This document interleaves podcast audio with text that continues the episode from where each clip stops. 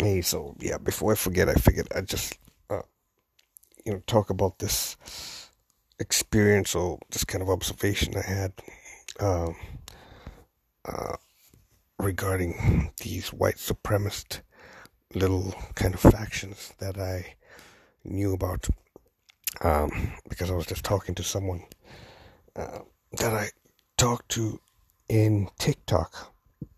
His name's Sean Morgan, and he lives in LA or the States, but he's kind of like a, a guy who's really, you know, really uh, extreme in his views. Like, dad's not like the police at all. Uh, very, very kind of like, you know, like a soldier basically in his views about things. But, uh, so he was telling me about how racist Los Angeles is. Then I remember, um, so I told him the story. Um, basically, when I was working the west end of Toronto, um, so in South Etobicoke, for anyone from Toronto, there's an area called South Etobicoke. South Etobicoke in the 80s, right? Uh, mainly settled by kind of lower class, like or working class Eastern European immigrants that came to Toronto. So Czechoslovakians, Polish folk, um, a few Russians, uh, as well as the, you know, original WASPs were in the area. But the, just to give you an idea, the neighborhood in South Etobicoke is not like Middle Etobicoke or North Etobicoke. The houses are small, kind of uh, built in the 50s, just after World War II. Uh, so little bungalows, usually, or small two story homes on modest sized lots. And the streets there are numbered, like there'll be, uh, you know, First Street, Second Street, Third Street going all the way. And its borders or is right at the lakeshore. So Lake Ontario. So very kind of nice, nice neighborhood. So in the 80s, you know, working class folk uh, used to live there because there was a couple, uh, you know, large manufacturing um, going on in the area. It was the area serviced very well by uh, rail lines that come right through the city, basically mostly around, around the auto industry. So coming from Detroit, which in the 80s was booming, that was where the money was, the big four or the big three uh, car companies in the States, they would have manufacturing or buy parts or set up stuff in Ontario, in South Etobicoke, because of whatever cheaper labor or incentives. And so people were very well employed, right? But not educated because the you know, guys would be in their 40s working at a manufacturing plant, you know, just doing assembly line work, but getting paid very well because of the unions. Uh, and when NAFTA was signed, the North American Free Trade Agreement was signed. Uh, it was an agreement between the United States, Mexico, and Canada. Uh, all those manufacturing you know, uh, uh, jobs basically were lost to Mexico. So, because the people running the companies, or the managers and the executive level people who were getting paid money and were, you know, only interested in making their shareholders feel that they were always turning a profit, you know, sold out as usual, and moved the place facilities to Mexico. Right, because now between the three countries, you could move anywhere and be taxed the same rates, uh, no tariffs were imposed, blah blah blah. Right. So after the North American Free Trade Agreement was signed, I don't know when it was signed, but in the eighties, all the jobs were gone. So people ended up unemployed. And so guys in their 40s with, with, with kids who were like, you know, early teens, you know, were in those bungalows, and suddenly, you know, all the, the nice stores were closing down, and the place went into, a, you know, real kind of became really run down. There were abandoned buildings, and obviously, when the high end stores move out because no one's got money, the bars seem to do start to do well, right? And you know, it became an area where there was a lot of drugs, a lot of um, you know, sex work, strip clubs, etc. Because those are the only businesses that do well during a recession. When people are depressed, they need you know to to to friggin' escape reality. So most of those guys in the you know were were on receiving let's say severance packages, then went on to you know disability claims and things like that. Uh, yeah, a lot of those guys who had toiled right in those manufacturing uh, jobs and were of mostly Eastern European, you know, background, so not really connected to the po- political power in Toronto or the real wealth or the people with the connections in Toronto, which has always been wasps or descendants of wasps, so those kind of family lines, uh, you know, felt that they were being that they got used, right? Uh, they ended up, you know, in those homes. Mortgages may have been paid, but now there was no money coming in. The wives who were, you know, just housewives and not trained or didn't have much education had to find jobs. Uh, you know, a lot of families broke up. Kids started becoming, you know, uh, neglected, and they weren't used to basically a tough life, and suddenly they're in the middle of a tough life. So a lot of those kids, um, like Polish kids, and you know, or, a few of them, you know, withdrew into their own kind of worlds because maybe they're in a house where there's now some domestic abuse or alcoholism or you know you know lots of stress. What happened with those kids right is a few of them would be the outcasts the loners in in school there. Then mid 90s a lot of or a large or more visible minorities moved into the neighborhood because now the real estate values were, were, were you know depressed were low right? A lot of the homes now you know a lot of people who had sold their homes moved out. The homes have been bought by like let's say landlords or people as who had bought some of those homes as a second home for income purposes would rent out the home or rent out the rooms and suddenly there was an influx of you know somalian people uh, you know, just jamaican people in the area because they could now afford it. So basically you know if you're insecure if you're a polish kid and you've grown up with no real kind of uh, uh, interaction with people of color. You've come from Eastern Europe, right? You've been fed, brainwashed certain things, right? Like, you know, hey, you know, you're basically a little bit racist inside. Add that to the insecurity, the issues at home, you know, they kind of like, they just ended up being loners. And what happened now is there was these white supremacist little little crews popping up.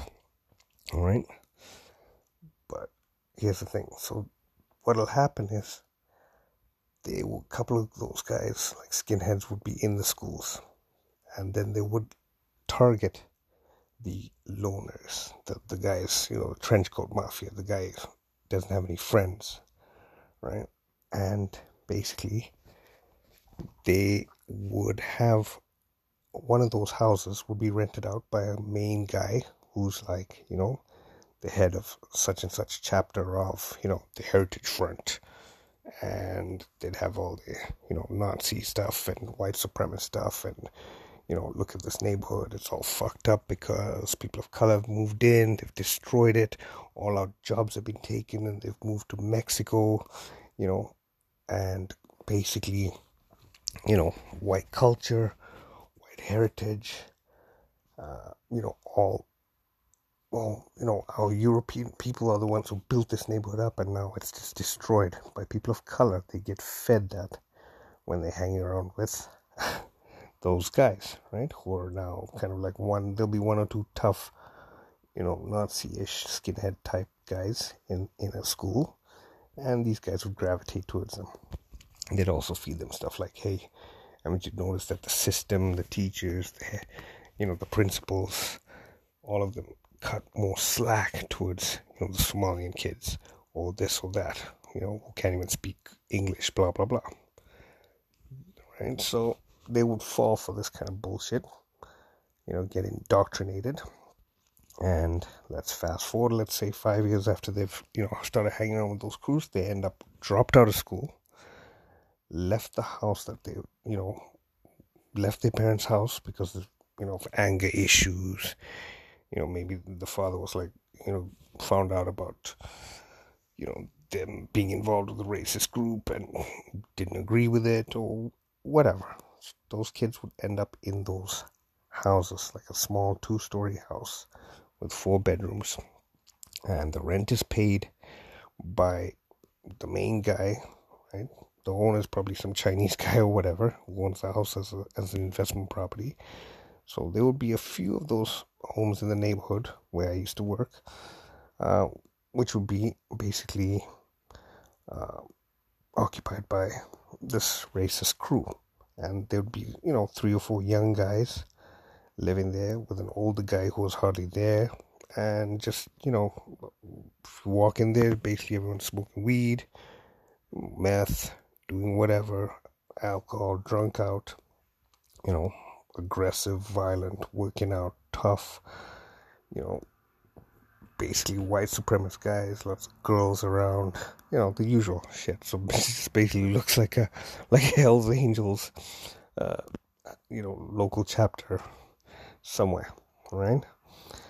Uh, but the thing is, those white supremacist groups, the leader, there'd be little, little, little satellite, you know, homes all under the umbrella of the main group and then they'd have the hierarchy, and then they'd have soldiers, um, and all you know the mission was. So the mission statement is we you know have to preserve our heritage.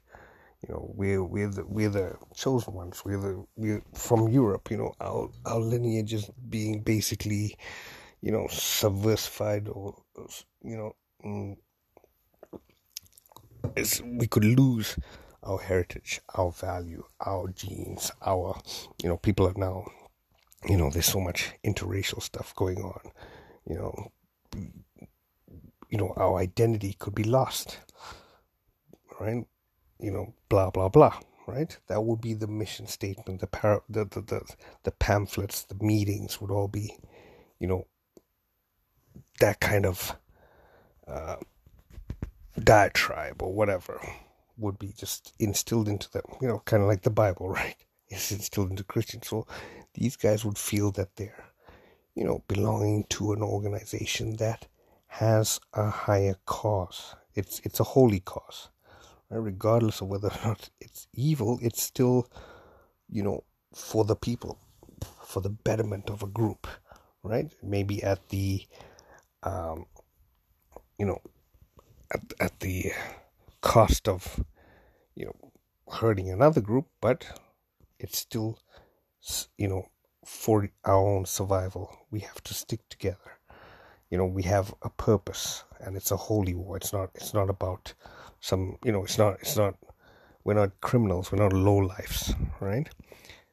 But in reality at the top of these chains it's basically a drug dealing or a criminal organization involved in all sorts of crimes. So, you know, most of those guys would end up dropped out of high school in that crew. How are you going to find work when you, you know, a skinhead, you've got anger issues, you won't usually last long, or you you may end up, you know, working at some place where they'll tolerate you. But most, you know, Canadian guys, there'll be a, especially in Toronto, you can't find even a lumber yard where, you know, it's all white dudes, right? Or even if it's all white dudes, you're right, ninety percent of them are not racist. They'll be like, "What the fuck." So these guys have no choice but to engage in whatever criminal activity they're all engaged in. And it's usually dealing drugs. Right? So they deal drugs, they get into this kind of, you know, uh, world where they're the head honchos. But they're just in a little house there, in a little crew, and they're scared, right? But they're angry. But, you know, amongst that that little group, they feel good. But I, you know, when I was in the neighborhood, I was you know doing street outreach, come in contact with guys, and you know, usually we'd get to know dealers because most of the people we worked with were using you know heavy heavy drugs like fentanyl and heroin and crack. But you know, so you'd come in contact with those guys. So a few of those guys I got to know I'd see them on the street and yeah, what's up? And spoke to them, you know, and then I realized these guys are just, because they'd just be like, yo, it's not about that. We'd have discussions. And then, you know, I'd be like, okay, cool, you have that belief, right? Whatever, man. But, you know, you still, you know, you, they would tell me, like, I'm not out to hurt people. I'm just out to preserve our heritage. You don't understand. You, you know, you, you know, what, blah, blah. Oh, okay, no problem. But really at the top of the chain after a while of watching this, after getting to know how it works. It's just an organization that's engaged in criminal activity that, you know, basically recruits youngsters, you know, who really aren't born criminals, right? they're just alone. They're insecure, they're scared, they basically give them, turn that fear into anger and hatred.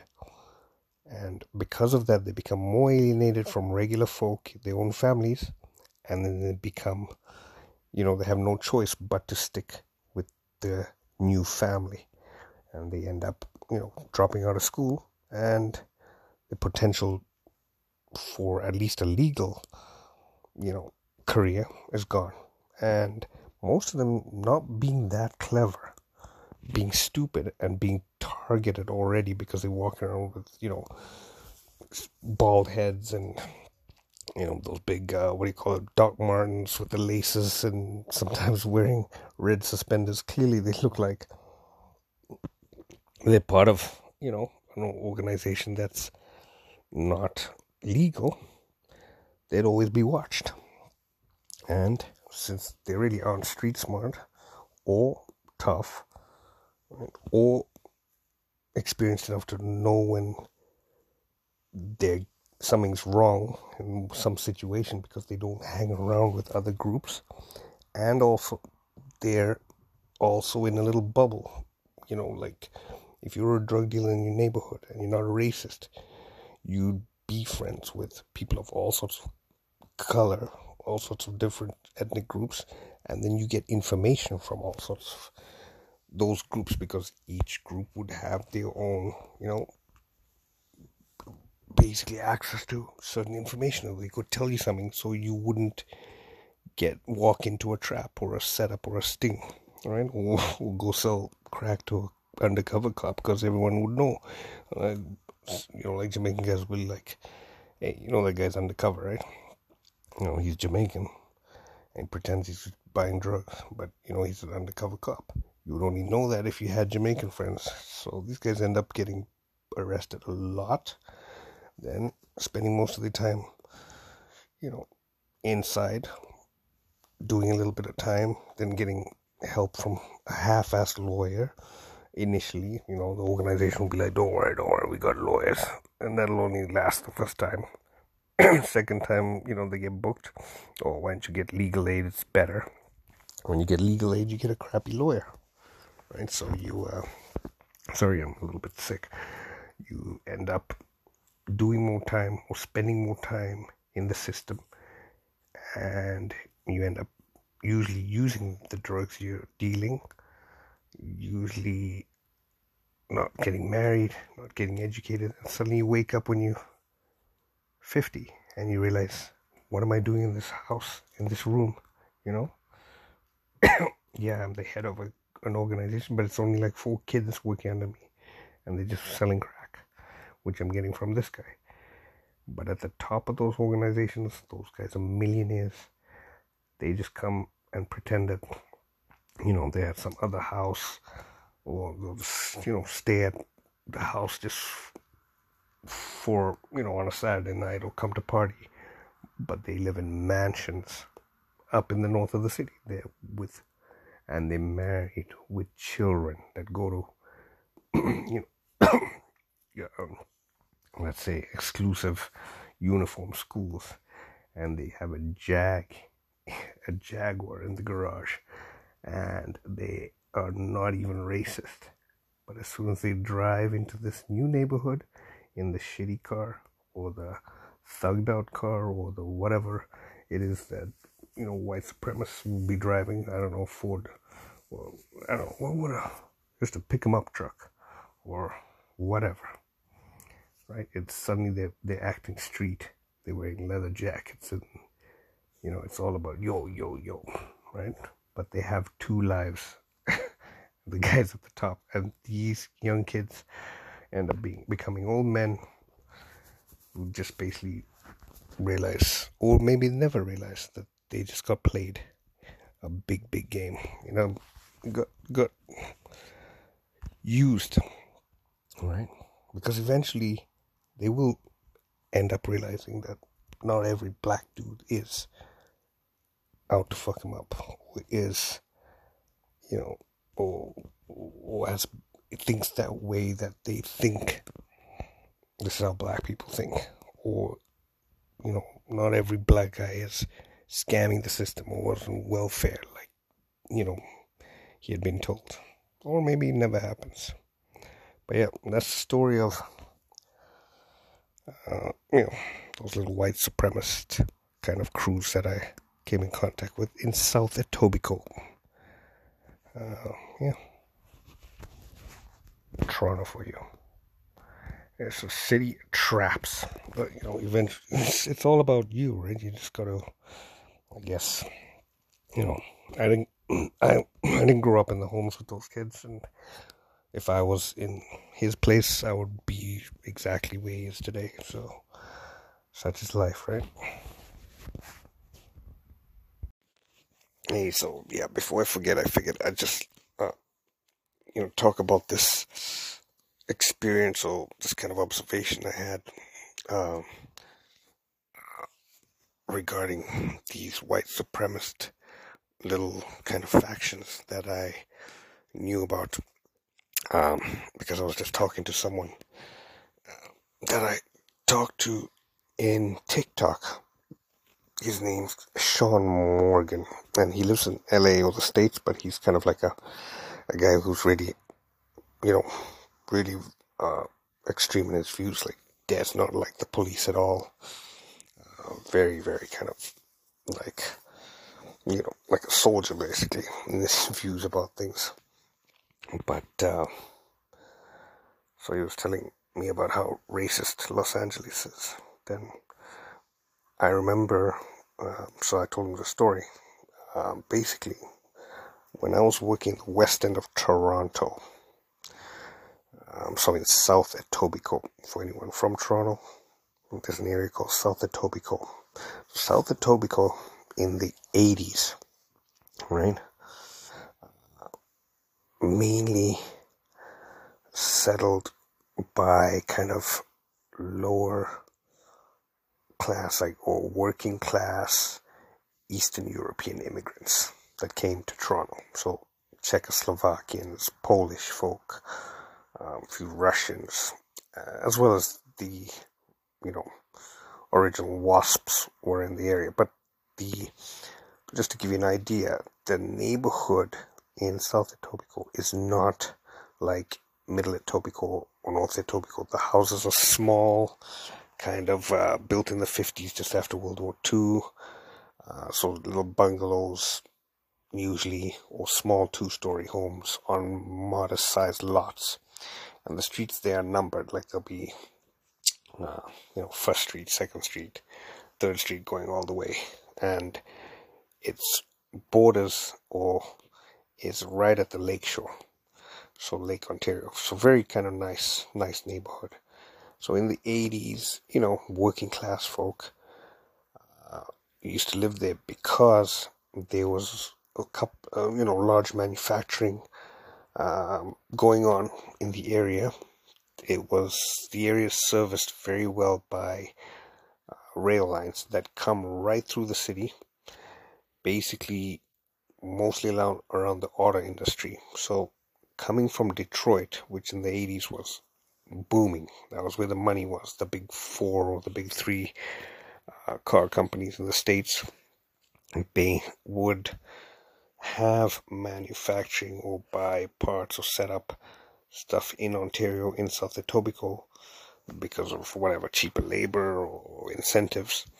And so people were very well employed, right? But not educated because the you know, guys would be in their 40s working at a manufacturing plant, you know, just doing assembly line work, but getting paid very well because of the unions. Uh, and when NAFTA was signed, the North American Free Trade Agreement was signed. Uh, it was an agreement between the United States, Mexico, and Canada. Uh, all those manufacturing you know, uh, uh, jobs basically were lost to Mexico. So, because the people running the companies, or the managers and the executive level people who were getting paid money and were, you know, only interested in making their shareholders feel that they were always turning a profit, you know, sold out as usual, and moved the place facilities to Mexico. Right, because now between the three countries, you could move anywhere and be taxed the same rates, uh, no tariffs were imposed, blah blah blah. Right. So after the North American Free Trade Agreement was signed, I don't know when it was signed, but in the 80s, all the jobs were gone. So people ended up unemployed. And so guys in their 40s with, with, with kids who were like, you know, early teens were in those bungalows and suddenly, you know, all the, the nice stores were closing down and the place went into a, you know, real, kind of became really run down. There were abandoned buildings and obviously when the high-end stores move out because no one's got money, the bars seem to do start to do well, right? And you know, it became an area where there was a lot of drugs, a lot of um, you know, sex work, strip clubs, etc. Because those are the only businesses that do well during a recession. When people are depressed, they need you know to to to friggin' escape reality. So most of those guys in the you know were were on receiving, let's say, severance packages, then went on to, you know, disability claims and things like that. Uh, yeah, a lot of those guys who had toiled, right, in those manufacturing uh, jobs